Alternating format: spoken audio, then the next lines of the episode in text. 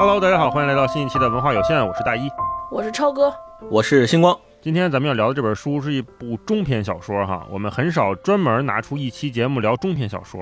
我还想了想，为啥？因为中篇小说一般就是三万字到十万字左右，我们说这个厚度叫做中篇小说。对，现在好像。大多数咱们来聊的作品都是一个短篇小说集，可能中间穿插那么一到两篇的中篇小说。作为一个作家的面试之作，比如我们读过《正直先正》里面那个森中有林，就是一部中篇小说啊。那要是把这个时间往回推，好像上一代的作家里面，大家写中篇小说的这个情况还是比较普遍的。咱们说得出来的，鲁迅的《阿 Q 正传》，对吧？然后咱们聊过阿城先生的《三王》，其中这个三王都是算中篇小说，齐王、孩子王、树王都算中篇小说。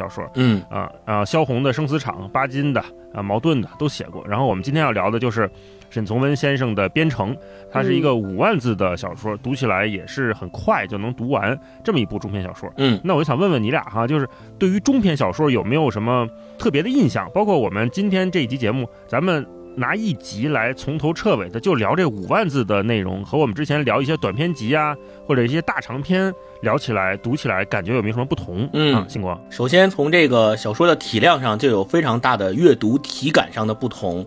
咱们读重斗那本书，七百多页，特别厚。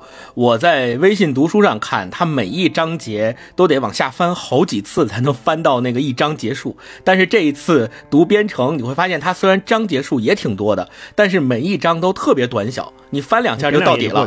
对，这个感觉是特别不同的，你就知道说它的体量完全是不同的两本，一本中篇，一本长篇。当我读着读着渐入佳境的时候，发现它的情节的安排和转折会变得很快，而且在这个之间没有什么特别过多的铺垫。你比如长篇小说，它可能更加注重的是比较曲折蜿蜒的情节描述，它会在你前面的情节发展到一定程度的时候，给你很多铺垫。然后才有后面的情节出来，或者再引入新的人物。但是中篇小说不会，它围绕着这几个人物在这儿，基本上也就是在这几个人物之间发生故事，而且这个故事的发展变化，咱们叫起承转合，这四个过程的转化是非常快的。你。读着读着，可能觉得，哎，我后面可能还会有其他新的故事或新的人加进来，像读长篇一样。但你发现没有，中篇就直接进入到转，甚至进入直接进入到最后合的那一部分，然后很快就结束了。对我有这种感觉。超哥读这个薄的，是不是感觉好一些，喘口气儿？对我现在是觉得这个中篇小说可能对这个写作者的考验。和考量更加严峻，或者说更加显著。就是读中篇的时候，像咱们现在读《编程》或者之前读《三王》的时候，因为他们都是非常经典的、特别好的这些作品，就读的时候你感觉还没使劲呢，就哇读完了，就是那种特别意犹未尽，老想翻开看。那然后读这些就是中篇，我自己对他这个题材。不太感兴趣的这种，好漫长啊，就不停在后在后边翻，说还有几页完呢，还有几页完呢，怎么还不完啊？就是这种，你更加觉得它特别拖延。嗯，我所以我觉得读中篇，就现在中篇少了，我在猜想是不是还有另一方面的原因，就是是不是对于出书的人来说就很不值当，就单把一部中篇小说出一本书，就感觉是是不是就是这个性价比不是很高。对吧？嗯嗯嗯嗯，我在想这个中篇小说它有没有可能重新成为某种流行啊？哦，你看，如果我们拿电视剧做比较的话，现在很少有人拍这个四十集、四五十集、七八十集、百十来集的电视剧了，就相当于没有人用这种方式在写长篇小说了。对，那。我们现在看的很多美剧啊，或者电视剧，甚至国内的很多什么迷雾剧场这种剧，也都是十来集，对吧？十二集、十几集、二十一、二十集以内，基本就把这一件事情搞定。我在看这些电视剧的时候，往往有一种中篇感，啊，就是 好像做了某种限制，但是这个限制似乎又能帮助创作者去迅速抓住。跟用户产生连接，嗯，那我在想，那你说会不会有可能过几年大家发现，哎呀，这个长篇小说大家也不太爱看，但是短篇小说好像又不足以表达我的所思所想，那有没有可能未来咱这个书都跟文库本似的，都变成小本的精装，都变成小长小小中篇？你们会有这种感觉吗？嗯，你看现在美剧其实就有你刚才说的那种趋势，它现在就是一一十集，可能就十集或十一集，然后每一集也缩短时间，二十分钟结束。它非常短小精悍，在整个这一季里面给你讲述的这个故事本身是完整的。它也有可能有一个原因影响，是在于这种电视剧它是按季订阅的，所以它就这一季它拍完这个故事，下一季还定不定还不一定呢。所以他先把这一季十集先拍了，至于后面那个故事怎么发展无所谓，可能现在就砍了，砍了就没了。我希望接下来我们有更多的更优秀的中篇小说出来，这样的话我们在读的过程当中可能会和读长篇和短篇有不一样。样的体会，我们确实好像很少特意拿出来一个中篇小说在读，嗯嗯，它会不会变成一种跟订阅似的？就这个作家先写写出个十万字先看，但是卖的好了再来下一季是吗？对对，在在网文连载上是不是会比较那什么？如果是放在我们普通的这个大众意义的出版里面，大家好像还是把它看得比较严肃一些，不太会说你写个十万字，我先看看，先出个好不好再说，嗯，是不是很少有这种生意模式？网文一般是一天写好几万字，然后积攒到好几百万字，出一本大的。是的，冒犯了，冒犯了，低估了。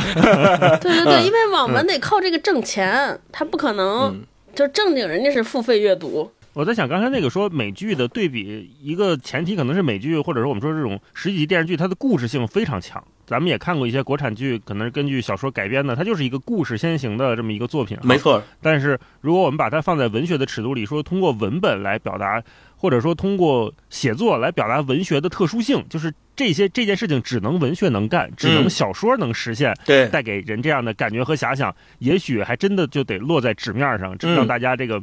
常读常新是吧？嗯，哎，你看，呃，咱们今天读这本编程，可以后面详细聊一下他一开头和结尾的情节的安排，和沈从文他写编程进入到我们这个语境，把大家带入到这个编程小镇的环境的时候的那个速度。和那种一下开门见山的感觉，和你读长篇小说是完全不同的。我们就想想长篇小说是怎么写的。金庸写《天龙八部》，虚竹出场的时候都已经写到第几部了，虚竹才出来。你想想，他是三大主角之一，这是长篇小说的写法。但是中篇小说不能这么写，一上来肯定就得告诉你说这个故事发生在哪儿，发生在谁谁和谁之间，他很快就能带你进入到这个场景领域里面去。嗯嗯。对，刚才说边城嘛，就都有说戏称说中国文学史上有两座最著名的城，一座是钱钟书先生的《围城》，另一座另一座就是沈从文先生的《边城 》。我们今天也会聊聊这两座城，咱也聊过《围城》那期节目，如果没听的朋友可以去听一下。是啊，我们往后咱聊聊对比对比这两座城有什么区别。嗯，那说到这儿，大家也可以给我们留言说说你这个印象深刻的中篇小说有哪些哈？有可能是我们节目里做过的，也有可能是我们没做过的，给我们安利安利，国内外的都可以。嗯，好，那接下来我们就。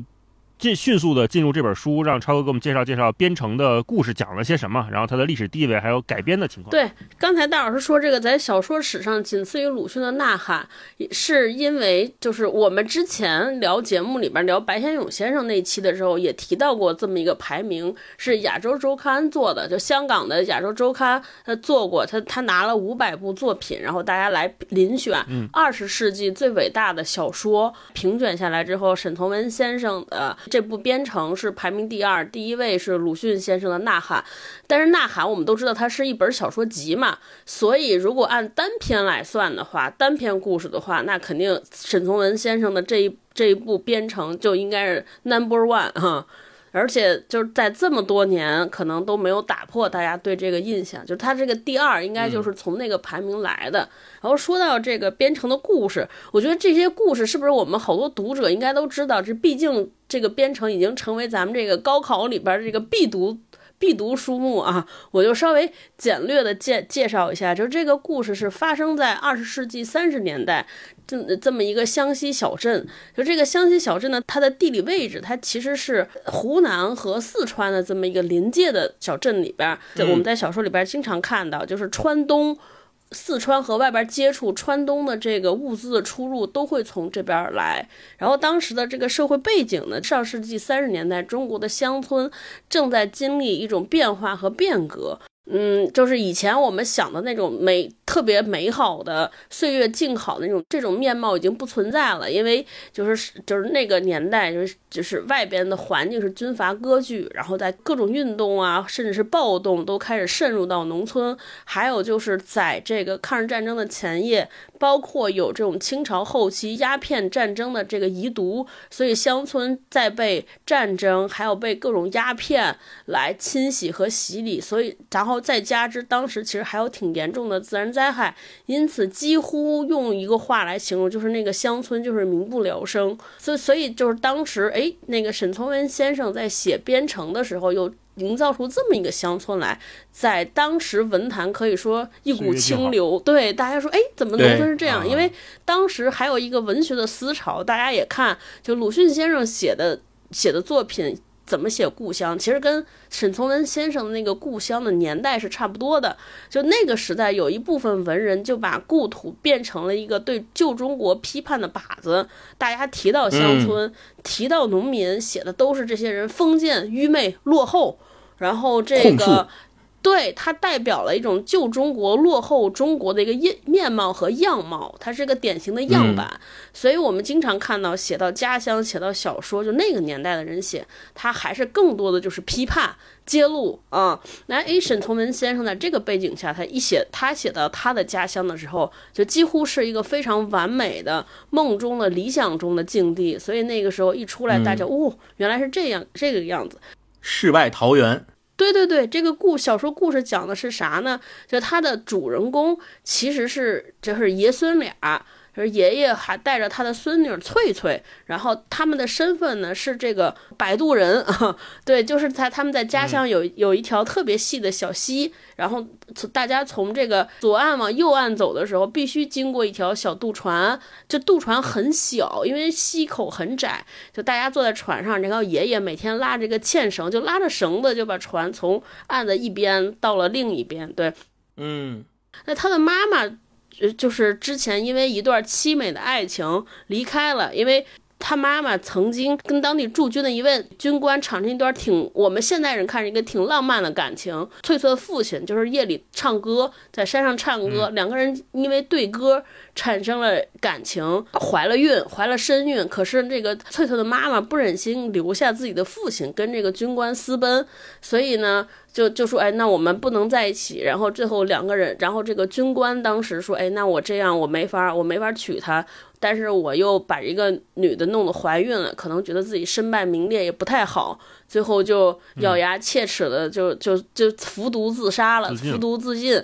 然后最后这翠翠的妈妈也非常伤心欲绝，可是觉得哎，那我还还还怀了一个女儿，我不能跟她走，所以就忍痛先在生生下了翠翠之后，也是用了一种方法和离开了这个世界。因此就整后边的生活就是翠翠翠和她的外公两个人相依为命，一起一起在这个湘西小镇过着这个非常平静的生活。那这个平静的生活中，有一天随着翠翠年龄的长大，被打破了。就是哎，他们附近有一个乡绅吧，应该叫乡绅，就是经济地位还比较好的这个一家人里边的哥俩。老大和老二天宝和挪宋都一起喜欢上了翠翠，然后父哥哥俩就是决定用一种他们协商好的方式来竞争，正向竞争，谁赢得了翠翠啊，那谁就娶她。结果在这个正向竞争的过程当中出现了一些意外，最后就导致了说，哎，这个天宝不幸的离开了，这个老二呢，哎，本来一桩美好的感情。因为自己哥哥的去世，好像搞得局面就很复杂了，中间还产生了一些误会。然后翠翠的外公，在这一系列复杂的事事故之后，在一个风雨交加的夜晚，也撒手人寰，最后留下翠翠一个人。啊，这个乡绅顺顺就说：“那我都这样，那我们就出于责任，出于这个过去的一些情感牵绊，那就让我儿子把翠翠娶了吧。”结果这个时候，老二已经出出远门了。所以这个结尾就在这儿戛然而止，就取着了还是没取着，我们大家谁都不知道。然后也留下了中国文坛那句特别著名的这个小说结语：他回来了没有？也许明天，也许永远不回来。就给我们留下了一个非常。非常意味深长的一个遐想空间，这大概就是这本小说讲的故事。就我觉得这本小说大家看的时候，可能我们小学读的时候就读到的都是这个岁月静好，中国湘西农村的一幅特别美好的画面。我觉得其实我们看沈从文先生在这部中篇小说《起边》这个编者案的时候，其实能读出很多哎现在看来不一样的意味。我觉得这个背后其实呃有有一些残忍，还有一些特别冷酷的东西，可能是需。需要我们带着对那个时代的理解，包括对沈从文先生自己的经历来看这本小说，就会读出不同的意味。就是我看《编者案》的时候，我没有想到，就大家可以幻想一个画面，就是沈从文先生是从乡下来到大城市的。我觉得他某一种程度上和我们有一些心中特别近的那个牵连，就是他是一个从乡下来到大城市发展的北漂，正经北漂，因为就是来到 来到北京，然后一直郁郁不得志。因为他觉得自己是算是有天赋的文学青年，可是没有接受过正规教育，想考试，说哎，我要变成一个接受正经系统的训练，结果发现学校里根本不接受他。啊，那个说你没有文凭，我不接受你参加考试。他说那好，我正规的路子走不成，那我就走我自己发展的野蛮生长路线。然后写了好多文章投稿，结果就被对方因为他的身份看都不看，就很多著名的报社就直接给他的揉成一坨纸扔在那儿了。所以基本上沈从沈从文先生刚到城市里来，就是就是困厄，然后因为困厄。住的也不好，吃的也不好，心中还愤懑。而是沈从文先生本身是一个内心特别就是刚刚毅的人，就特别淘气。嗯，年轻的时候，所以他可能心中有很多愤怒，然后就就就就用我们现在话说，就跟跟那个时候的主流知识圈层也打打不进一块儿啊。就作为一个跟无法融入城市的年轻人，然后在那种情况之下写了一部回忆家乡的作品。我觉得，哎，他为什么这么写，也大家也也挺意味深长的。刚才超哥说到这个。编程前面有一个编者案，我也看那段时候，我发现，哎，这好像跟后面的书的风格截然不同。对，在编者案里面，沈从文前面是文言，对，特别有自己想法和坚持的这么一个人，甚至对读者进行了预期管理 啊，就是说什么样的人不要来读我的书，我这书不是给你们写的。嗯，就我们现在看就很愤怒这个人，对吧？对对，就他在编者案里面，就前面序言里面的姿态和后面呈现出来的湘西小镇的美好，成形成了截然的反差。这个也许是我们小时候读这本这部作品，只看后面的文本不能够领会的。哎，甚至如果不了解刚才超哥说的沈从文从家乡到到城市不受接受、受到排挤，可能我们更无法理解说，哎，我的家乡怎么了？我城市怎么了？那他在湘西小镇里面为什么通过一座在边远的城市去？描写一个这么不起眼的地方，甚至是有点偏虚构的地方，能影响了中国文学的这一百多年的历史，是这个文本做到的很了不起的地方。然后，另外我觉得他说，就刚才超哥也说到，就沈从文对提出了对故乡的另外一种看法，嗯，这也是背后我觉得是对主流事情的警惕和一种姿态吧。对，那他在那个动荡的时代，我们都说上几集我们聊过的重走，聊到西南联大，对吧？那那个时代就是一个时代交错的时候，那每个人都会有不同的想法，尤其是他们这种知识分子，可能有更大的影响力、话语权和想的更多的事情。那他们确实会对自己的未来、自己的过去产生巨大的担忧和不确定。那他们怎么处理这种不确定？他们在不同的文本里面安插了不同的故事。对，那我们接下来就让星光再给我们介绍介绍沈从文先生，那个还有那个群星闪耀的时代哈。对，嗯。我先来补充几点，呃，刚才超哥说到的，首先就是，呃，前面说到《亚洲周刊》在一九九九年的时候做了一个二十世纪中文小说一百强的排行榜。其实我们之前白先勇先生《台北人》是在这个排行榜里面列第七位嘛，那《编程》是名列第二。这个排行榜里面第一是《呐喊》，一会儿我也可以简单说一下前十名都有哪些。咱们其实读过的，在前十名里面已经占了三席了，分别是《编程》《台北人》和《围城》这三本都在前十。《编程》这本书从一九三四年出版之后，已经被译成了四十多个国家的文字出版了，并且不止中国的大学选进了他的课本，在美国、日本、韩国、英国这些国家的译本里面都被选入了他们国家的课本。而且我看到一个新闻，就发生在二零二一年，泰国的公主想要拿到这本书的版权，翻译成泰文，所以可见《编程》一直以来。在国际上的影响力非常非常的大。那超哥前面也介绍了《编程》里面到底讲述了一个什么故事，我想再说一下关于它的改编。就是这本书的改编最早的时候是一九五三年，香港拍了一个电影叫《翠翠》，是根据《编程》这个文本改编的。后来一九八四年的时候，中国大陆也拍了一个同名的电影，就叫《编程》，而且这个电影是经过了沈从文给剧本润色和提出过修改意见的。这个电影里面女主角翠翠的扮演者，他们特地当时选了四川省成。都市一所中学的初一的学生，这个选角我觉得也非常的厉害。我们读编程，在他文本里面看的时候，知道翠翠的年龄是多少岁嘛？那正好其实是我们所认认为的，就是初初中的那个女学生的年龄。对，所以他这个选角也是挺厉害的，并且在这个电影里面，他的许多镜头就是在湖南省湘西土家族苗族自治州拍的。沈从文先生在这本书里面所说的茶洞这个地方，以前是确实有一个地方就叫茶洞，是在。湘西土家族苗族自治州有一个县叫花垣县，它下属有一个地方就叫茶洞镇。但是从二零零五年的时候，因为边城的影响力太大了，所以他们把茶洞镇改成了边城镇。现在大家如果查的话，是可以查到的，叫边城镇，有专门一个地名是以边城命名的。他们这个电影在拍书里边描写的端午节赛龙舟的镜头，以及下河捉鸭子的这些群众场面的时候，都是在这个茶洞镇，现在叫边城镇这个地方拍的。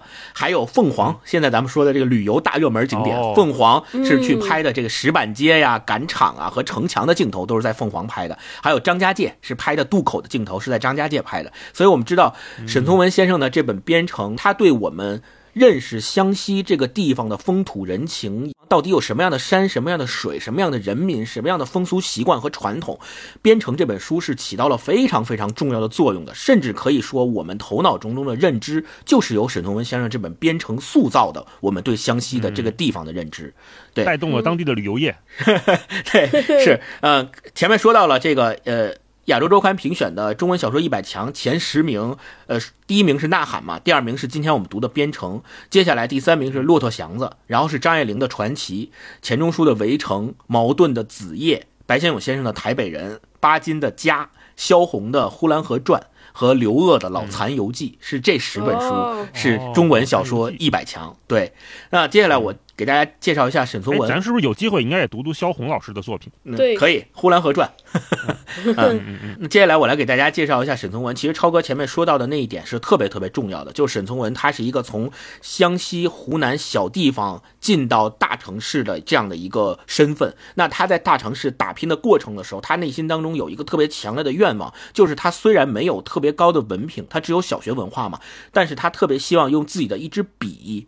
打造出一个笔上的世界、纸上的世界，证明给世人看，我是能写出好的东西的。他心里一直有这么一个念头，所以我们说他才在这个念头的驱使下，他才写了那么多的东西。我们今天看沈从文文集三十三卷，上百万字的这个篇幅，所以说在他年轻的时候，他写了非常非常多的东西。那他为什么要写？其实这个就是超哥前面说到的，他内心当中一直他所营造的对，有一股劲儿在那撑着，这是沈从文先生身上非常重要的一点。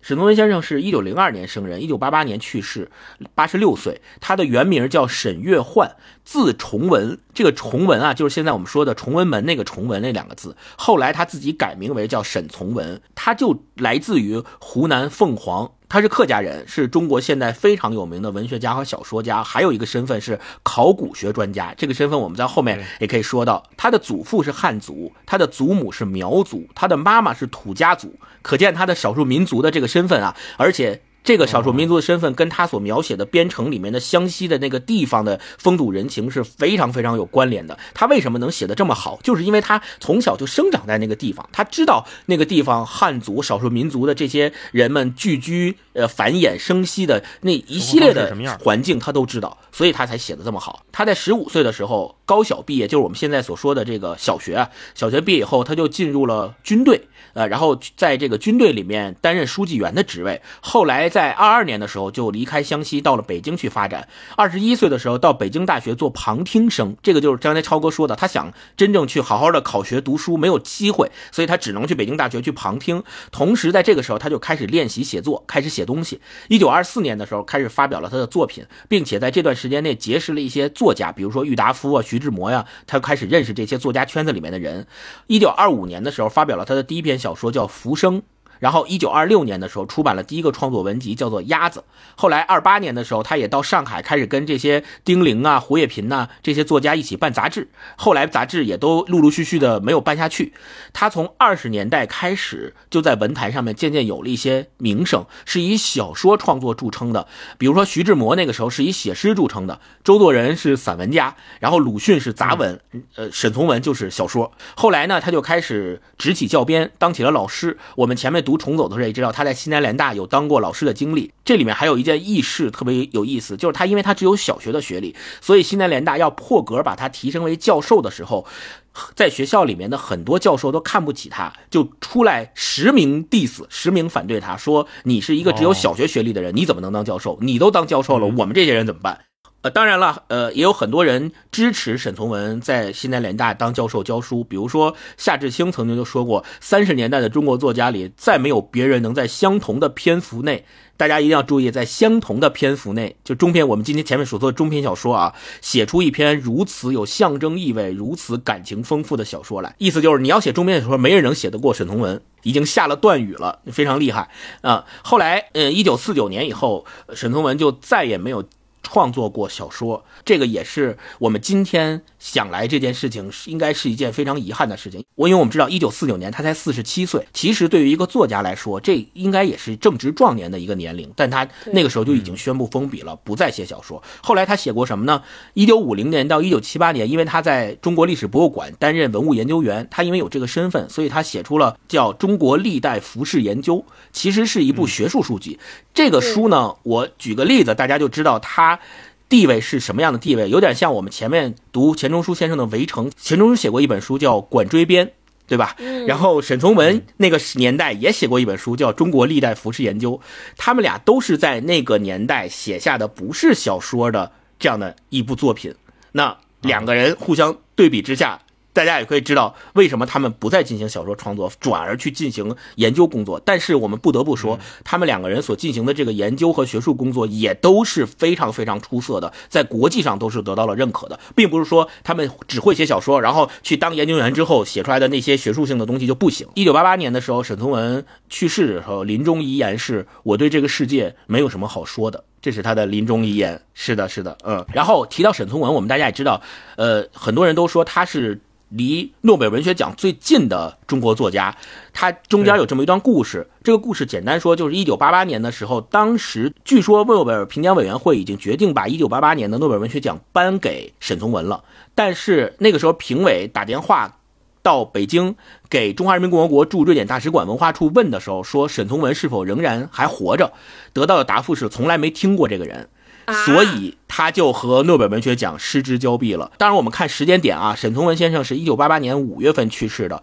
每年的诺贝尔文学奖，大家知道是一九八八年的十月份颁奖，所以前后相差就是五个月，半年不到的时间。从那一九八八年开始，诺贝尔文学奖的评奖委员会的人就不断拿出来说，其实沈从文是是中国作家里离诺贝尔文学奖最近最近的一个人。沈从文满足一切获奖的标准，但就是因为他早去世了五个月。导致没有拿到诺贝尔文学奖，所以这个我们今天说来也是一个非常非常遗憾的一件事情。否则我们在一九八八年就已经能出第一个中国作家拿诺贝尔文学奖了。对，而且诺奖的这个评选过程是严格保密的，就很少有评委会的这个委员能出来透露说我们当年就差给谁谁谁了，因为什么什么什么事儿没有给到他。嗯，说明。这个评委们，他们也是对这件事情非常耿耿于怀的，甚至于有很多遗憾，就是哎呀，他要是能还在世的话，诺贝尔文学奖当年就是他的，没有别人。那说到这个呢，我给大家也提供一个阅读的角度吧，就是莫言先生也拿了诺贝尔文学奖，我们也可以对比一下沈从文先生他笔下的对中国的描写和莫言先生笔下对中国的描写有哪些异同。我觉得这也是一个比较阅读的一个非常好的切入点。嗯，对。就是我读这本书之前，并不知道沈从文先生跟诺奖这个故事啊。刚才听星光介绍完，包括看了一些资料，我才知道，呃，要是搁我以前还是不太能理解。我觉得它就是个纯爱故事嘛，就是讲一个在一个山清水秀的地方，祖孙两代和接下来的年轻人的爱情，他们怎么产生的。这好像也没有什么好得诺奖的这个理由啊。要是搁我以前肯定是不明白，但是好像把这个作品放在如此大的时代背景之后看。我们似乎又能找到一些线索，嗯啊，包括个人与时代的，然后个人与故乡的，呃，不同代际之间的人面对同样而来的时代巨变，他们会产生怎么样的选择，是吧？那我们也刚才也说了，啊，这是一个有强烈隐喻的作品，我们可以通过不同的时代的人在不同的阶段阅读，它得出截然不同的理解。所以我们今天也后面也会再聊聊。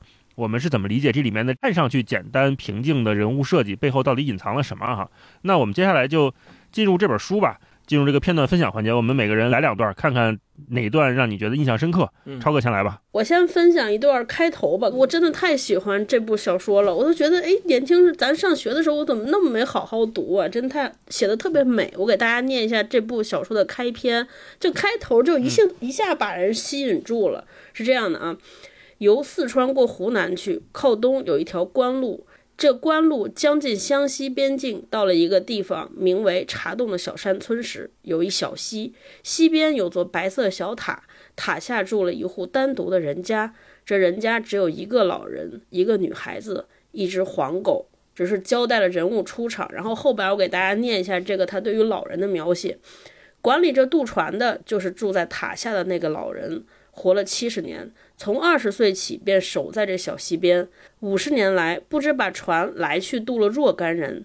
年纪虽那么老了，骨头硬硬的，本来应当休息了，但天不许他休息。他仿佛便不能够同这一分生活分离开。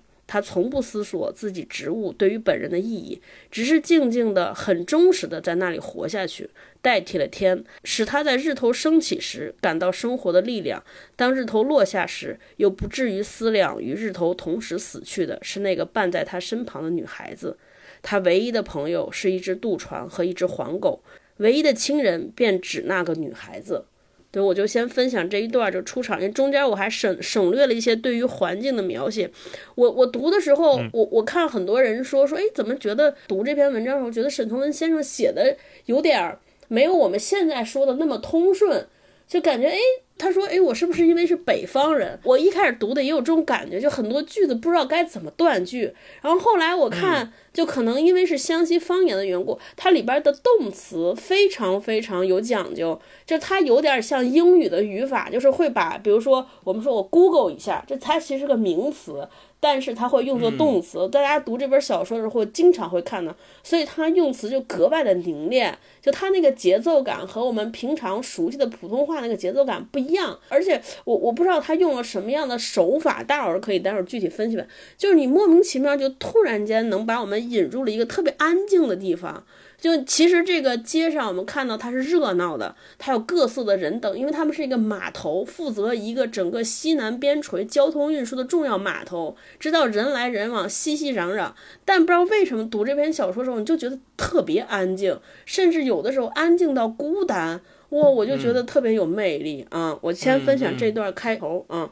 可能他设置小说发生的地方叫这个边城的地方，这个小镇它就是一个人少、人烟稀少的一个地方。它，尽管是我们看它有赛龙舟啊，有这些逢年过节的大场面，可是好像每个人内心都是非常平静的。对我觉得他是把每个人内心的这种不显见的波澜，通过文字一点点的写出来。我就相信沈从在写的时候，尽管他有那么多的个人经验在，但同时他也。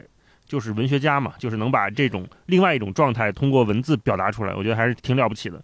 嗯，是的，是的我觉我觉得读这个书，大家可以带着一个问题，就是为什么我们喜欢编程？呃，里面所描写的茶洞湘西小镇上面那些人的生活，那他跟我们现在城生活在城市里面的这些人心目当中的那种所谓的追求和我们心目当中那些欲望，它是怎么表现的？是因为茶洞那个小镇上的人没有欲望吗？还是说他们能够很好的消解自己和的欲望和环境之间的关系？这个我觉得可以带着这个问题，大家进入到这个书里面去读一读。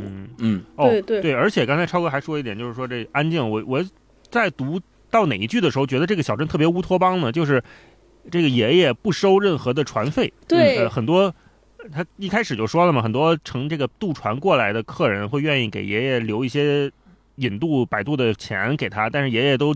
执意不要，还会塞回给客人手里，说这个政府已经给过我钱了，那嗯我就我这个钱我不能要，这个我已经有工资了。是的，我看到这，这儿的时候，我就突然觉得，哎，这是真实存在的吗？就有可能是这样的吗？爷爷是一个我们看上去非常高风亮节的，有多少我就拿多少的这么一个人，然后同时他对别人的好意也是非常有边界感，就是不是我的我就不要。嗯然后另外一个渡船的，我们想一个老人渡了一辈子船，按理说他的工资也不会太高，对他就是一个。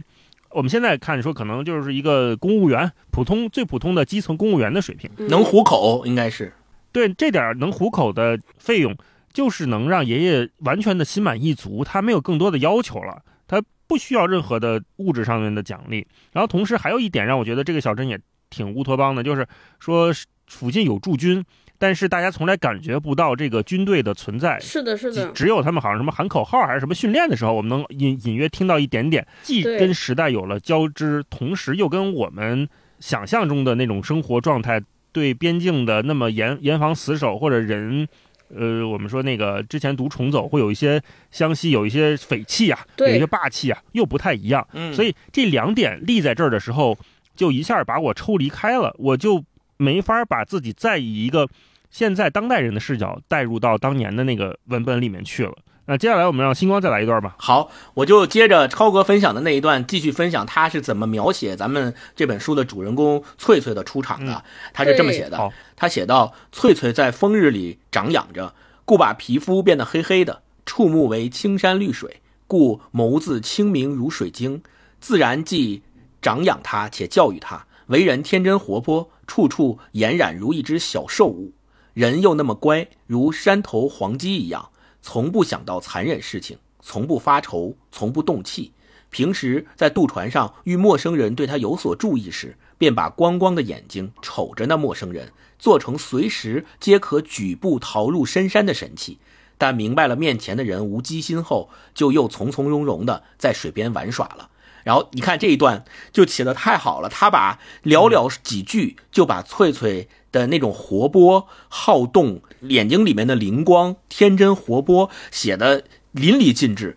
在你心目当中，一个十几岁的小姑娘对这个世界充满好奇的，但是呢，如果有陌生人去看她，她又感觉到可能害怕。但是她发现你没有恶意的时候，又跟小动物似的蹦蹦跳跳的去做自己的事情了，就把这样的情景描绘的特别好。那你看接下来一段也写的特别好，又写到了老船夫说：“老船夫不论晴雨，必守在船头。”有人过渡时，便略弯着腰，两手援引了竹缆，把船横渡过小溪。有时疲倦了，躺在临溪大石上睡着了。人在隔岸招手喊过渡，翠翠不让祖父起身，就跳下船去，很敏捷地替祖父把路人渡过溪。一切皆溜刷在行，从不误事。有时又与祖父黄狗一同在船上过渡时，与祖父一同动手牵缆索。船将近岸边，祖父正向客人招呼“慢点儿，慢点儿”时，那只黄狗便口衔绳子，最先一跃而上，且俨然懂得如何方为尽职似的，把船绳紧衔着拖船拢岸。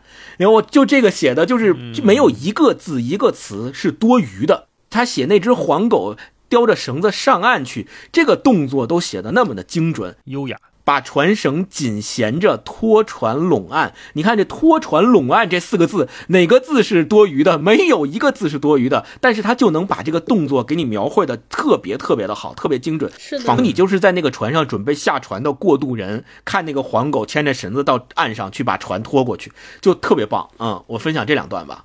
嗯，大老师来。我在刚开始看的时候，我想这本书的语言风格是不是有点？受当时的白话文运动的影响，然后后来我在看前面沈从文写的引言的时候，我发现也不尽然啊，因为呃，我们能感觉到前面他在跟读者做交流的时候说的那段话是可能是当年白话文在交流时候的语气状态。对，那到后面写到湘西小镇的时候，他进入了完全另外一种语言系统，就像这个拖船拢岸这样的词，它是经过精心设计的。那我分享一段是。前面刚才我说好几次，这个关于他跟读者的交流，就不是小说的部分，是编者案的部分啊，导语的部分。他说，照目前风气来说，文学理论家、批评家及大多数读者对这种作品是极容易引起不愉快的感情的。前者表示不落伍，告给中国人不需要这类作品；后者太担心落伍，目前也不愿意读这种作品。这自然是真事。落伍是什么？一个有点理性的人也许就永远无法明白，但多数人谁不害怕落伍呢？我有句话想说，我这本书不是为这种多数人而写的。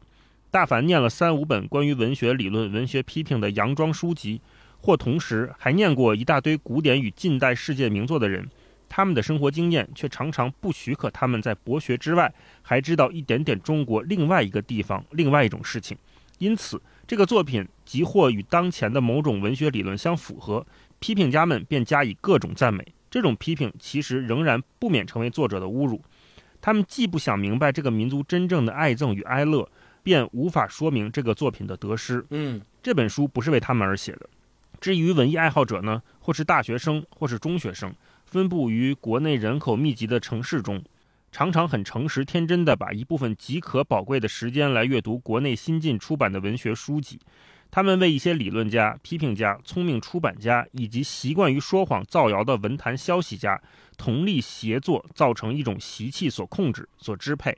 他们的生活同时又实在与这个作品所提到的世界相去太远了。他们不需要这种作品，本书也就并不希望得到他们。我分享这一段，嗯，这个就是沈从文的语气。呃，我觉得他在。写编程的时候，为什么选择这个地方，也是带着一种决绝的，就是我不想与你们为伍，我甚至不想得到你们的表扬，因为咱们不是一路人。嗯 嗯，对对对，而且我看这段的时候，我会觉得他写的这这一段呢，完全的不落伍，甚至回想了一下，这或这是不是当今就是什么时候一些什么编辑给他写这一代的文学大师给他写的话？后来发现不是，这是当年沈从文沈老就写好的东西，到现在我们读的时候觉得啊，好像还在说现在。对，嗯，特别好。然后后面还有一小段我再分享。他说：“我这本书只预备给一些本身已离开了学校，或始终就无从接近学校，还认识些中国文字，置身于文学理论、文学批评以及说谎造谣消息所达不到的那种职务上。”在那个社会里生活，而且极关心全各民族在空间与时间下所有的好处与坏处的人去看，嗯，他们真知道当前农村是什么，想知道过去农村有什么，对。他们必也愿意从这本书上，同时还不知道点世界亦小于农村与军人。我所写到的世界，即或在他们全然是一个陌生的世界，然而他们的宽容，他们向一本书去求取安慰与知识的热忱，却一定使他们能够把这本书很从容地读下去的。嗯，我并不及此而止，还预备给他们一种对照的机会，将在另外一个作品里来提到二十年来的内战，使一些首当其冲的农民性格灵魂被大力所压，失去了原来的质朴、勤俭、和平、正直的行犯以后。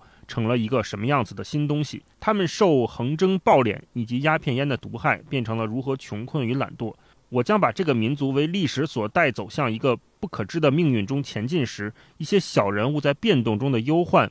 与由于营养不足所产生去的活下去以及怎样活下去的观念和欲望来做朴素的叙述。嗯，我的读者应该是有理性，而这点理性便基于对中国社会变动有所关心，认识这个民族的过去伟大处与目前堕落处。对，而在那里很寂寞的从事于民族复兴大业的人，这作品或者只能给他们一点怀古的幽情，或者只能给他们一次苦笑，或者又将给他们一个噩梦。但同时，说不定，也许尚能给他们一种勇气同信心。嗯，分享这一段是写的就是很很感人啊。嗯，呃，大一老师刚才最后分享的这两段，其实我觉得恰恰是诺贝尔文学奖之所以颁给沈从文，或者说沈从文的作品，他满足获得诺贝尔文学奖的标准所在。没错，他写的东西不是那种小家子气的。局限于一个地方的小感、小情、小情小爱的那种东西，可以让我们通过他的作品认识这个民族的过去伟大处与目前堕落处，而且对有志于从事民族复兴大业的人是有帮助的。就是因为这一点，实际上才是他能够获得国际认同的一个非常重要的原因。对，嗯嗯，好，那我们接下来就再来一段，让。超哥先来吧，我再给大家分享一段。我觉得就是这一段应该可能对我们现代都市人有特别有冲击感，这太太美好了。看完之后立刻想回到那个那个瞬间。我给大家读一下，嗯，风日清和的天气，无人过渡，正日长闲。祖父同翠翠便坐在门前大岩石上晒太阳，或把一段木头从高处向水中抛去，促使身边黄狗从岩石高处跃下。把木头衔回来，或翠翠与黄狗皆张着耳朵听祖父说些城中多年以前的战争故事，或祖父同翠翠俩人各把小竹做成了竖笛，逗在嘴边，吹着迎亲送礼的曲子。过渡人来了，老船夫放下了竹管，独自跟到船边去横溪渡人。在岩石上的一个见船开动时，于是锐声喊道：“爷爷，爷爷，你听我吹，你唱。”爷爷到溪中央，便很快乐地唱起来，哑哑的声音同竹管声震荡在寂静空气里，溪中仿佛也热闹了些。实则歌声的来复，反而使一切更寂静。有时过渡的是从川东过茶童的小牛，是羊群，是新娘子的花轿。翠翠必争着做渡船夫，站在船头，懒懒地攀银缆索。让船缓缓地过去。牛羊花轿上岸后，翠翠必跟着走，送队伍上山，站在小山头，目送这些东西走去很远了，方回转船上，把船牵靠近家的岸边，且独自低低的学小羊叫着，学母牛叫着，或采一把野花附在头上，独自装扮新娘子。我就写这段的时候，他其实讲了好几个片段和瞬间，但我都觉得好美好。就是我们可能现在都市人很少再有时间，你看写这个爷孙俩两个人在那干嘛，就就怎么打发时间，在水里边扔竹片儿，然后或者逗狗扔回去，让狗再叼回来，然后还唱歌，还自己做的笛子吹乐器。我的妈呀，就觉得真的是一副岁月静好，怎么能那么宁静呢？反正我觉得就是就是读完这一段之后，突然就觉得好像就是世界外边战火纷争不存在，就时间静止和定格在那个小镇上，我觉得太美好了。嗯嗯，田园牧歌，嗯，对。应该来一段，好，我来分享一段，就是描绘翠翠跟爷爷之间特别深厚的感情的一段。其实整个书里边有很多段落都有这个表现，但是我读的这一段是其中之一。他是这么写的：他写翠翠还正想起两年前的端午一切事情，但祖父一问，翠翠却稍带点恼着的神气，把头摇摇，故意说：“我记不得，我记不得，我全记不得。”其实他那意思就是我怎么记不得。祖父明白那话里意思。又说前年还更有趣，你一个人在河边等我，差点不知道回来。天夜了，我还以为大鱼会吃掉你。提起旧事，翠翠吃的笑了。爷爷，你还以为大鱼会吃掉我？是别人家说我，我告给你的。你那天只是恨不得让城中的那个爷爷把装酒的葫芦吃掉。你这种人好记性，我人老了，记性也坏透了。翠翠，现在你人长大了。一个人一定敢上城去看船，不怕鱼吃掉你了。人大了就应当守船呢，人老了才应当守船。人老了应该歇息。你爷爷还可以打老虎，人不老。祖父说着，于是把膀子弯曲起来，努力使筋肉在橘树中显得又有力又年轻。且说翠翠，你不信，你咬。对，就这段我分享，就是他他们两个人祖孙之间的互动，让我有一种。特别的感动，爷爷对翠翠的爱和翠翠对爷爷的关心，在寥寥的几句话里面表现的特别的清楚。嗯，比如说翠翠说人老了就应当守传，但是爷爷分明的知道。这个时候，他不可能让翠翠一直留在自己身边，而且爷爷知道，再过几年他可能就要离开这个世界了。他也在考虑，当他离开这个世界之后，翠翠怎么办？留下翠翠一个人，有没有人照顾她？这个其实是爷爷他一直以来萦绕在心里面的一个疑问。但是翠翠给爷爷的。回复就是：爷爷，你不用担心我，我会陪着你一起守住我们两个的这条船。我们爷孙俩一直在一起，所以这种爱意之间的拉扯和纠结，可能是每一个中国人读到这儿的时候都能感同身受的。就是他每一句话都没有直接说“我爱你，我爱你，爷爷，我离不开你，我舍不得你，你不能走啊”，从来没有 人任何一句是说这个直截了当的表达。但是每一句话无一后面不浮现着。说我爱你，我离不开你，你不要走，我不能，我不能没有你，我要陪着你。对，都是在表现这个，我觉得特别好。嗯，对对对。好，我来分享一段环境描写。这段环境描写让我们体会到了湘西茶洞小镇的这个美好啊，真的是让我非常非常想去。多说一句，而且编程这个电影里面，翠翠的选角选的太好了，我真的是很多很多年没有在一个一个人身上感觉到他不是演员，他就是为这个角色而生的。初一的学生，经过任何的。专业训练，嗯，她的就那个翠翠演翠翠那个女孩，就是皮肤也有点黑黑的，然后眼睛很大很明亮，就张开眼睛就像我们经常看到说像小鹿一样的那种精灵。嗯，每次看到她的那个形象，我都觉得就是翠翠，翠翠就是这样。对对。然后分享一段这个对小城的描写哈，这小城里虽然那么安静和平，但地方既为川东商业交易接头处，故城外小小河街情形却不同了一点。也有商人落脚的客店，坐镇不动的理发馆。此外，饭店、杂货铺、油行、盐站、花衣庄，莫不各有一种地位，装点了这条河街。还有卖船上檀木活车、竹缆与锅罐铺子，介绍水手职业吃码头饭的人家。小饭店门前长案上，常有煎的焦黄的鲤鱼豆腐，身上装饰了红辣椒丝，握在浅口钵头里。钵旁大竹筒中插着大把朱红筷子，不拘谁个愿意花点钱，这人就可以傍了门前长案坐下来，掏出一双筷子捏到手上。那边一个眉毛扯得极细、脸上插了白粉的妇人，就走过来问：“大哥，傅爷要甜酒，要烧酒？”男子火焰高一点的，邪趣的，对内掌柜有点意思的，必故意装成生气似的说：“吃甜酒，又不是小孩子，还问人吃甜酒。”那么严烈的烧酒从大瓮里用木滤子舀出，倒进土碗里，即刻就来到身边的案桌上了。这烧酒自然是浓而且香的，能醉倒一个汉子的，所以照例也不会多吃。杂货铺卖美孚油，几点美孚油的洋灯与香烛纸张。油行囤桐油，盐站堆四川火并出的青盐，花衣庄则有白棉纱、大布、棉花以及包头的黑除绸出卖。卖船上用物的百物罗列，无所不备，且兼或有重至百斤以外的铁锚，搁在门外路旁等候主顾问价的；专以介绍水手为事业、吃码头饭的，在河街的家中，终日大门必敞开着。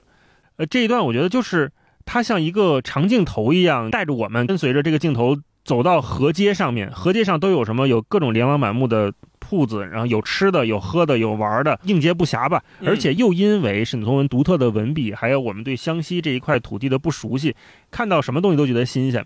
这种新鲜感是我们并没有带着什么猎奇去看，而是特别亲近。这种亲近感是我非常喜欢的。嗯嗯嗯，是好，嗯，好吧。那我们这个片段分享就分享到这里，接下来我们。聊一个话题啊，就是我们在前面说了啊，这本书它的故事超哥介绍过了，里面有一个爷爷，然后有一个有点凄美的爱情故事，那听上去好像还有一点点的不如意。这个不如意有来自于两个人不能在一起错开的遗憾，也有爷爷对于翠翠的一番好心，但是最后似乎并没有带来一个我们说皆大欢喜的结果。嗯，然后同时。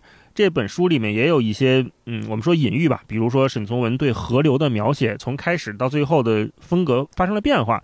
白塔曾经立在那里，后来坍塌了，它也是一个明确的意向的指涉。我想问问你们是怎么理解这种隐喻的？还有一种说法就是说，呃，爷爷代表了某种可能古板的老旧的观念，他想为孩子好，想为翠翠付出，想为翠翠选一个最适合他的男生，让他们一起交往。但是大佬和二老就纷纷的因为爷爷的好心，反而跟翠翠错开了。甚至丧失掉了生命。嗯，有一种说啊，爷爷就是好心办坏事啊。说爷爷有话不直说呀。如果你当时直接问翠翠，或者翠翠直接说这个事儿，是不是就解决了呢？嗯嗯，我我想问问你们对这种说法有没有自己的看法？先说我对这个书里面的所谓的好心办坏事和有话不直说这个观点的看法吧。首先，我们会发现，在《编程》这本书里面，沈从文先生所写到的这些人，他都有一个共同的特点，就是他们的性格都非常的质朴，而且他们的性子都很直。直爽，很醇厚。他们在这个编程里面的所有人物形象都是自自然然的生老病死。他们好像没有自己所谓的说我有过多的欲望、过多的追求，仿佛他们与生俱来的都有一种通透般的生活智慧，呃，而且非常坦然、非常豁达。这是我读这个书的第一个感受。而且沈从文先生笔下的编程里面的这些。人物没有一个是坏人，你会发现他不写坏人，只是这些人在这个故事情节的发展过程当中有一些误会产生，导致最后翠翠的爱情没有获得一个我们所想象的大圆满的结局。那我觉得这个原因不在于谁有话没有直说，或者是谁把自己的真实想法藏在了心里，让别人不知道，让别人没有理解到。我觉得恰恰代表的是沈从文他写出了这个。茶洞小城里面的所有人纯真的性格之下的那点儿气质，或者叫气性，我们所说的我的坚持。呃，我们举个例子啊，你像翠翠，我们知道她的形象是前面。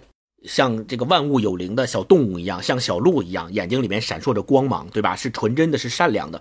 但是我们发现叶翠翠也是有野性的，比如她第一次见挪送的时候是直接骂人的，而且骂的还挺难听的，对吧？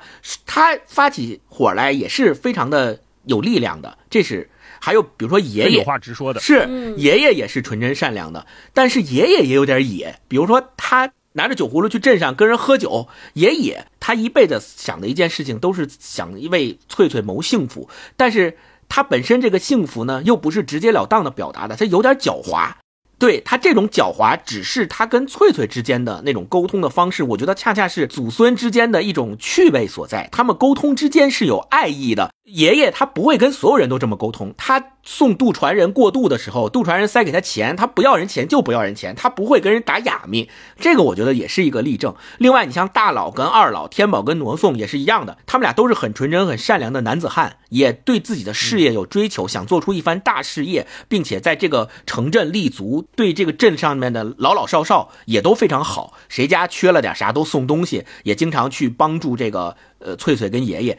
但是他们两个内心深处又有自己的坚持和执拗，其实恰恰是这种坚持跟执拗造成了最后的那个悲剧和误会。就是大哥发现他的弟弟也喜欢翠翠的时候，他自己觉得他比不过弟弟，因为弟弟会唱歌，他就想说：那我干脆把我的爱情埋藏在心里，我让给弟弟。不管这种让是出于亲情也好，还是出于他已经判断出他自己得不到翠翠的爱也好。总之，他决定隐藏自己的爱，于是远走出去。咱们现在叫出差，对吧？但是在这个过程当中，就不幸的遇到了船难，然后牺牲了。这是他自己内心当中的那种坚持和执拗。弟弟也有啊，弟弟发现哥哥因为发生船难之后，就再也不去给翠翠唱歌了。你要知道，他有一天晚上是带着哥哥一起去翠翠的门前去唱歌的，而且一直是弟弟在唱，说明弟弟对翠翠的爱也是真的。但当他知道哥哥因为这件事情牺牲以后，他内心的那个气性啊，那个执拗，那个坚持就起来了。他说：“我不能再去娶娶翠翠了。发生了这种情况，我还要娶翠翠，那我把我哥哥放在什么地上地方呢？我哥哥就因为这件事情。”离开这个世界了，我还要娶翠翠，那我是不是太自私了？他内心当中也有这样的坚持，所以这个才是最终造成就是翠翠的婚姻和爱情没有达到我们所说的大团圆结局的一个最重要的原因。但是我要说的一点就是，这种执拗和这种气性，如果我们发现沈从文写出来了，恰恰是编成这本书的一个非常大的亮点，就是只有这种有内心当中有这种坚持、有这种执拗的人。才是有人味儿的人，他才是丰富的、立体的人物形象，而不是平面的，或者说就更接近我们说的中国人的那个内核。哎，对，是的，就是他本身对那种真情的追求、对情谊的追求，我觉得是一直支撑的。那大佬跟二老这两个人之间的行为逻辑的一个最根本的动因，这真的就是一本既重情又重义的书。对，是是。而且说到这儿，我们最后看那个结尾，说翠翠她等待着二老挪送回来啊，也可能是明天回来，也可能永远不回来。那我们有一个问题就来了：阻碍二老挪送回来的到底是什么？其实就是他心里那个坚持，就是他心里那口气。他二老什么时候想明白了，说我对翠翠的爱可以超越一切了，他就回来了。如果他想不明白这一点，那他就不会回来。就很简单的一个道理，就是那个执拗的坚持在他们心里面起的作用非常大。你这么说有点启发我，我觉得他在写一个面临选择的人的故事，就是爷爷面临选择，二老大佬也面临选择，翠翠也面临选择。是的，嗯那这个每一个。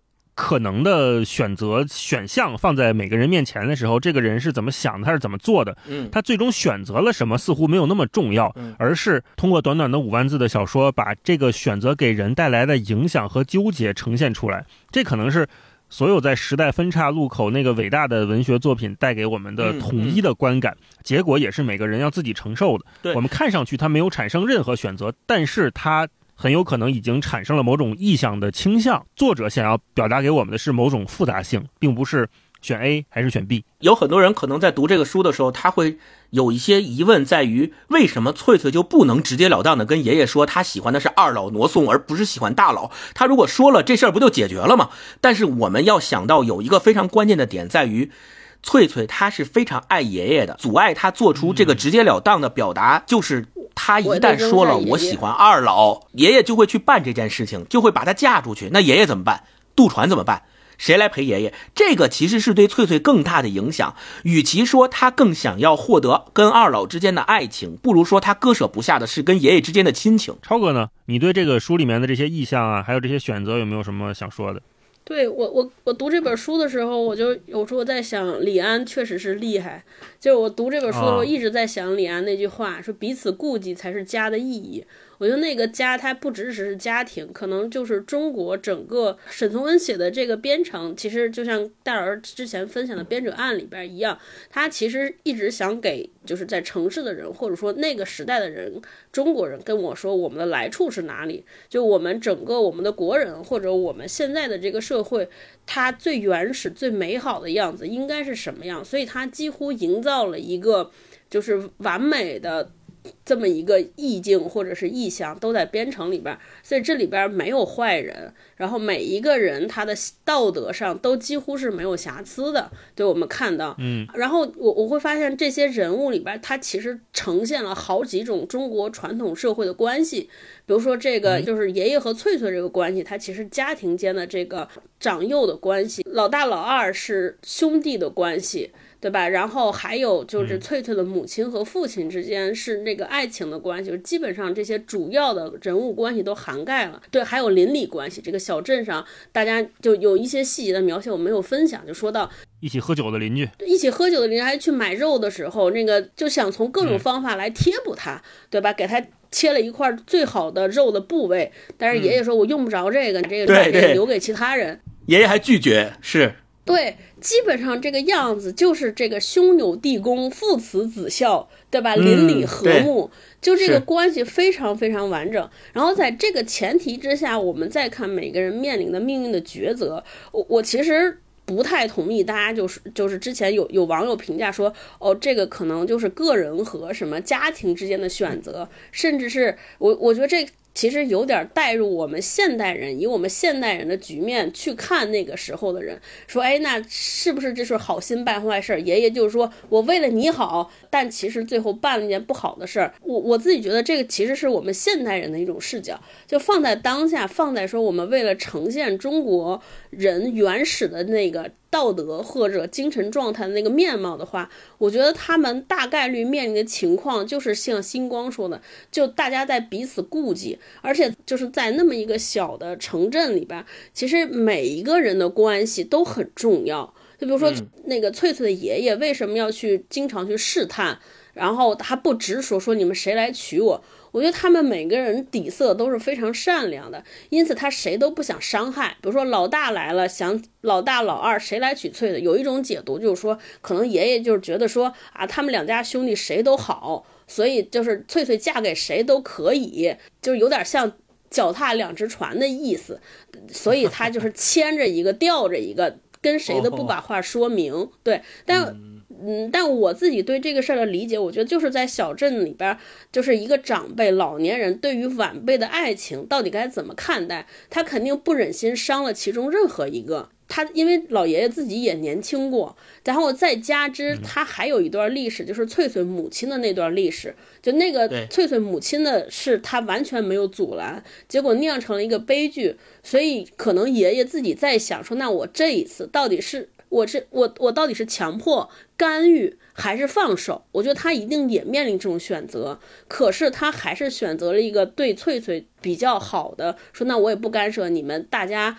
就各各自施展出自己的技艺。那各自说他他为什么就有人说为什么我直接跟老大说我翠翠不喜欢你，你算了吧，喜欢老二。我觉得这就是那个邻里之间淳朴的感情，我不能对一个特别。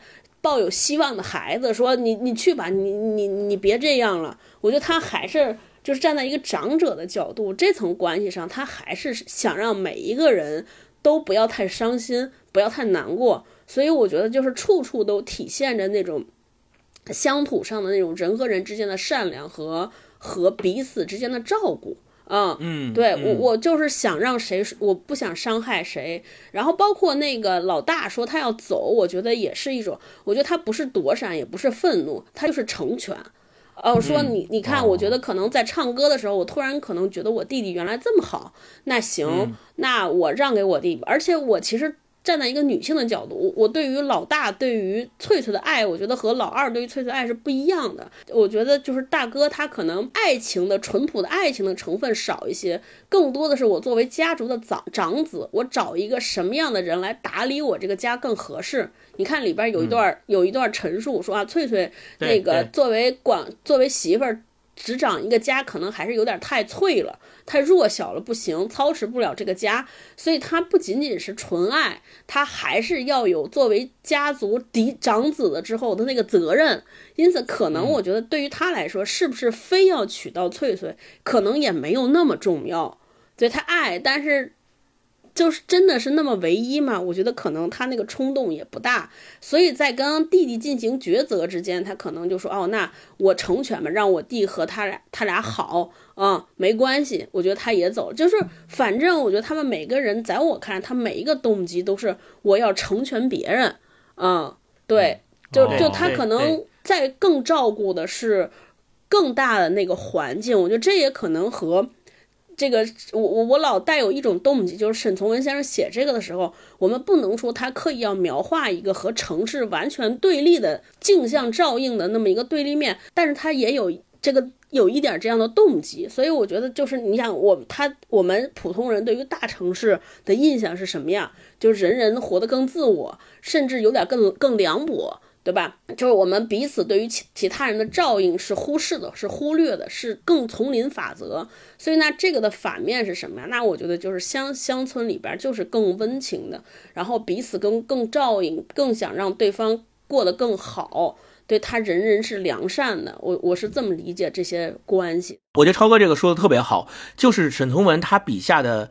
边城或者叫湘西的这些风土人情，恰恰写出的是一种跟我们现代社会的城市人非常不一样的环境。我们现在叫陌生人社会。什么叫陌生人社会？你跟出门的每一个人都不认识。那在这种状况下，我就做好我自己就可以了。我把自己照顾好就很不容易了。但是我们知道，在茶洞，在边城，每一个人之间都是熟人，低头不见抬头见。那个时候，你的行为逻辑和你的思想状况是完全不能和城市里面的陌生人。社会相提并论的，所以很多时候我们往往可能习惯于用陌生人社会的观点去评判编程里面里面的人物的行为动机，说你有话为什么不直说呀？因为人家是不是陌生人，陌生人之间直说是没有关系的。但是是熟人，你如果你直说了，很可能就会伤害别人，或者甚至于伤害自己。那这个时候你就不能直说。那翠翠。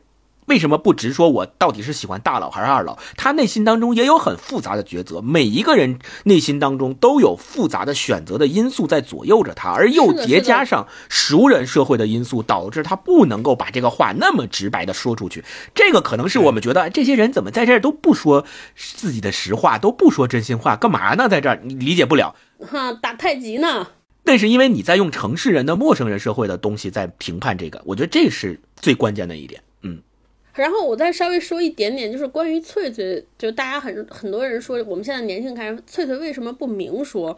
我还有一点点就就代入，我是觉得她是一个没有母亲的孩子，就她可能对于到底是不是爱一个人，是不是那个时候也没有特别笃定和确定，对吧？就一定的，就嗯，是是是，所以他可能也在模糊，在探寻，说我到底是不是爱，而且。再有，他也有过母亲的伤，他也知道母亲那个伤带给他爷爷之间的那个冲击是什么样的，所以他在好几层关系当中在在思考，在选择，所以他那个境遇没有那么简单，没有只是说我爱还是不爱的一件事儿。对，这到底什么是爱？爱是什么样子的？爱会不会让一个女性变成我妈那样的下场？他都不知道，所以他对这个爱情。没有那么向往，是向往，是恐惧，是什么？我觉得这个感情非常非常复杂，嗯。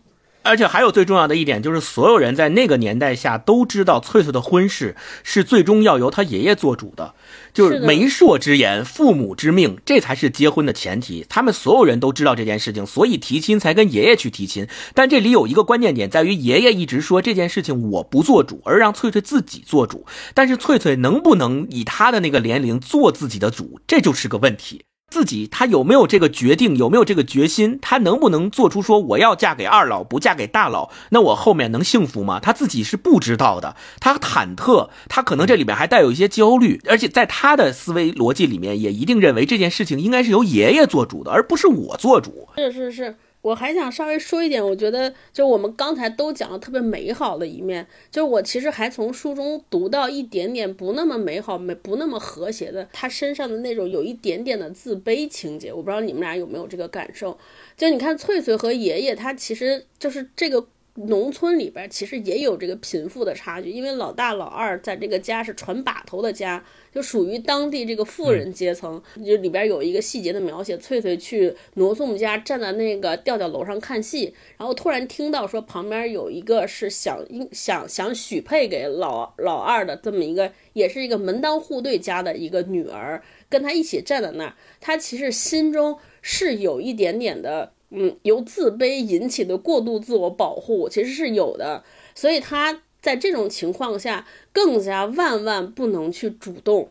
我觉得就是因为这个小小的隔阂，会让他表现的，如果你不是对方不是特别明的说明，我不能这样，显得我好像特别不体面。然后包括老大老二之间也有那种，就是刚才星光讲的，大哥说我唱歌唱的不太好，那算了，我不比了。就也是有一点点比较脆弱的那个那个东西在的，我觉得这他其实也也也在展现这个人的其他的一些方面。对我们说了好多哈，再回到前面一开始节目的第一个问题，就是我们说到中国文学史上两座最著名的城，一座边城，一座围城啊。我们读过围城，呃，是一批知识分子的故事。那边城呢，相对而言就是我们说在湘西这个小镇上普通人的生活，呃，而且。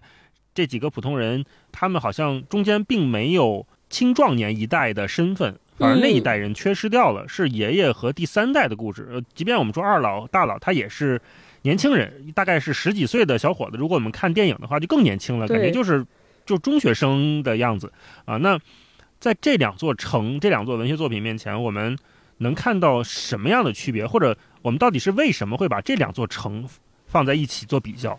呃，我想听听你们的想法哈。星光，你对这事儿有什么看法没有？总体上来说，我觉得《围城》跟《边城》都是特别特别好的，咱们叫作者小说。就是他这个，你一看《围城》，你就知道，只有钱钟书那样的背景环境下成长起来的作家才能写出《围城》。然后沈从文，你一看《边城》，你就知道，只有沈从文能写出来《边城》。这两部小说所带有的作者的。特性都是非常非常强的，这是第一点。第二点就是沈从文的小说，应该是他那一代同时代的作家里面，应该是白话文运用的最好的，而且他的小说里面有特别强烈的中文的语感。前面我们分享片段的时候，大家应该也能够感受到。第三点是。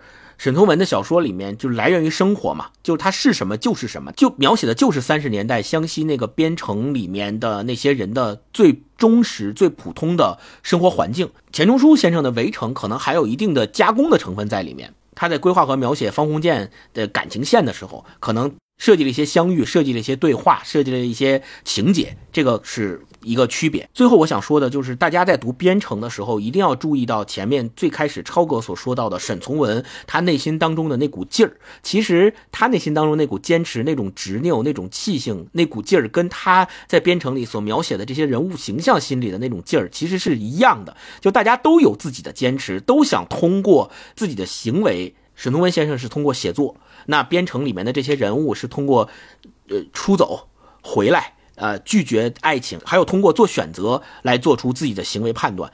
这个我觉得是特别相近的两点。最后我想说的是，我们读编程发现它的语言文字特别有美感。呃，充满着中文的那种美，然后并且他描写的是世外桃源，他的这些人物所生活的环境也让我们向往。我们千万不要认为沈从文先生他是一个纤细脆弱，对吧？多情。我们千万不要认为沈从文先生是一个特别纤细、特别脆弱的这么一个人物形象，他不是，他反而是一个特别有自己的坚持、特别想要去做点什么事情，而且通过自己写的东西来表达的这么一个人。沈从文先生后来他是葬在了这个沱江边，就是也是他出生的地方，在他的墓有两个人的题词，一个是黄永玉的题词，黄永玉的题词是这么写的：写一个战士，不是战死沙场，就是回到故乡。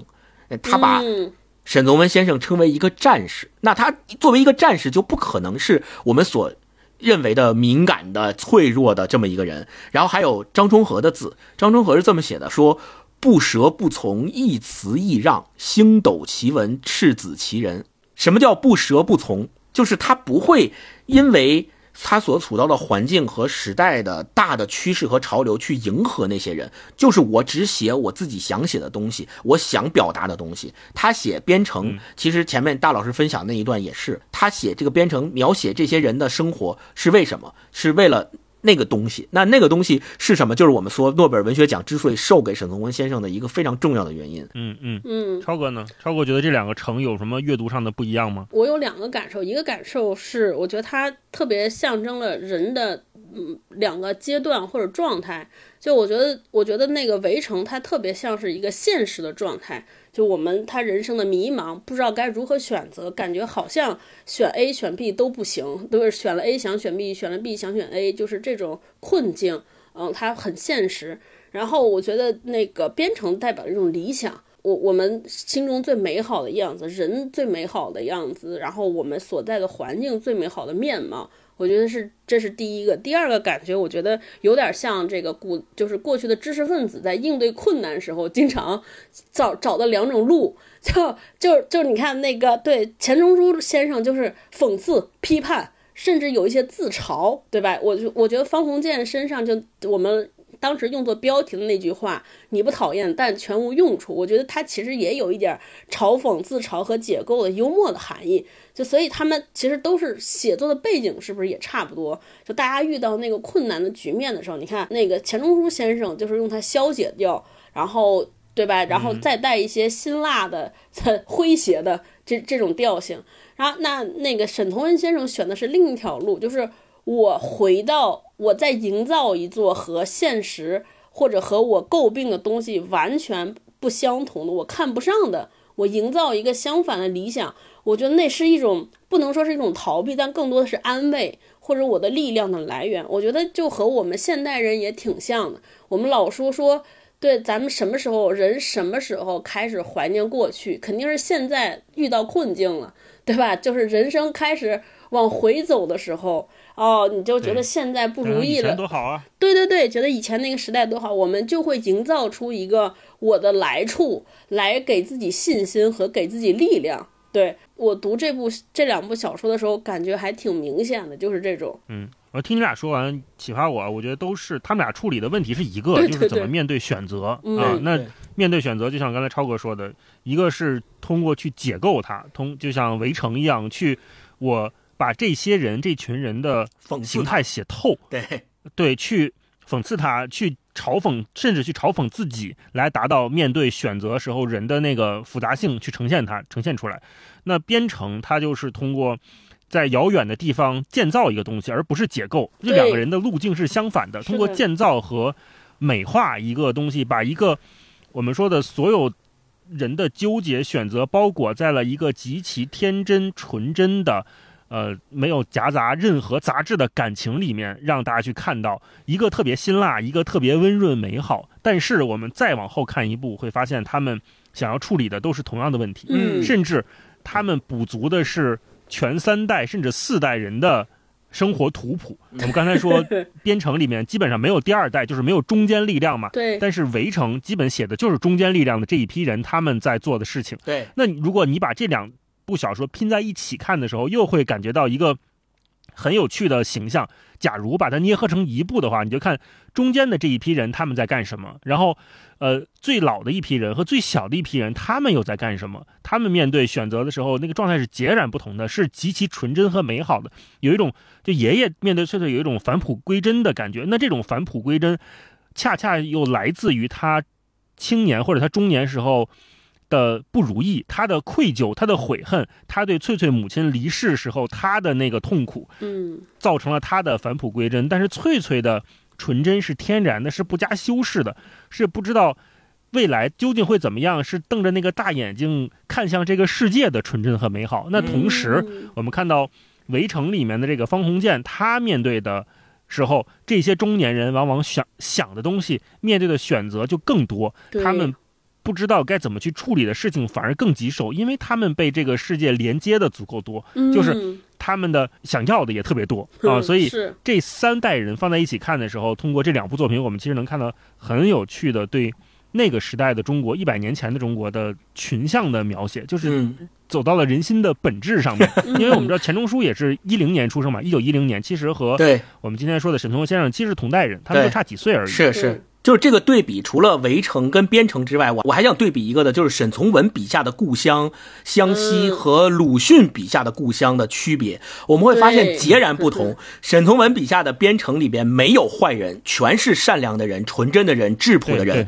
但是我们看鲁迅先生笔下的故乡都是什么人？阿 Q、祥林嫂，全是这样的人。其不幸，怒其不争的人，对不对？对，所以是孔乙己，对吧？都是这种人。那为什么这他们两个人描写的故乡，在那个时候，他们用各自不同的笔写出了不一样的中国？而且我们现在再回头看，这两种不一样的中国，竟然有一种统一性。它的统一性在哪？就是沈从文笔下的湘西。已经没有了，消失了。就算我们今天去凤凰旅游，我们说，哎，你去凤凰，你看跟边城里面描写的是不是一样？你感受是相同的吗？没有一个人会说能。边城里面描写的湘西就是我们今天所看到的凤凰，所以沈从文笔下的湘西已经彻底的离我们远去了，再也找不回来了。但是鲁迅先生笔下所描写的故乡的那些人物形象，可能还依然存在于我们今天的社会中。这就是两种不一样的超越时代的写作者的作品。这但是这两种作品最后都。指向了一个共同的东西，就是沈从文先生在前言里面写的，这作品或者只能给他们一点怀古的幽情，或者只能给他们一次苦笑，或者又将给他们一个噩梦，但同时说不定，也许尚能给他们一种勇气同信心。我觉得这这个应该是我们在比较这些作品的时候得到的一个观感。嗯，也欢迎朋友们留言跟我们说一说你心目中印象深刻的中篇小说有哪些哈，可以给我们做做推荐，看看回头有节目合适我们也聊一聊，学习学习。然后另外，像我们刚才最后的这个话题，我们也聊过《围城》，如果还没有听过那期节目的朋友，也可以去听一听哈，可以说一说你觉得《围城》和《边城》这两座最著名的城，你读下来的感觉有没有什么不一样，以及他们所写的东西。到底在面向什么问题去创作？嗯，我们会从评论区选出五位朋友送上编程的纸质书一本啊！希望大家都能有一个美好的一周吧。嗯我们今天就跟大家聊到这里，我们下周再见，拜拜好，拜拜，拜拜。Thank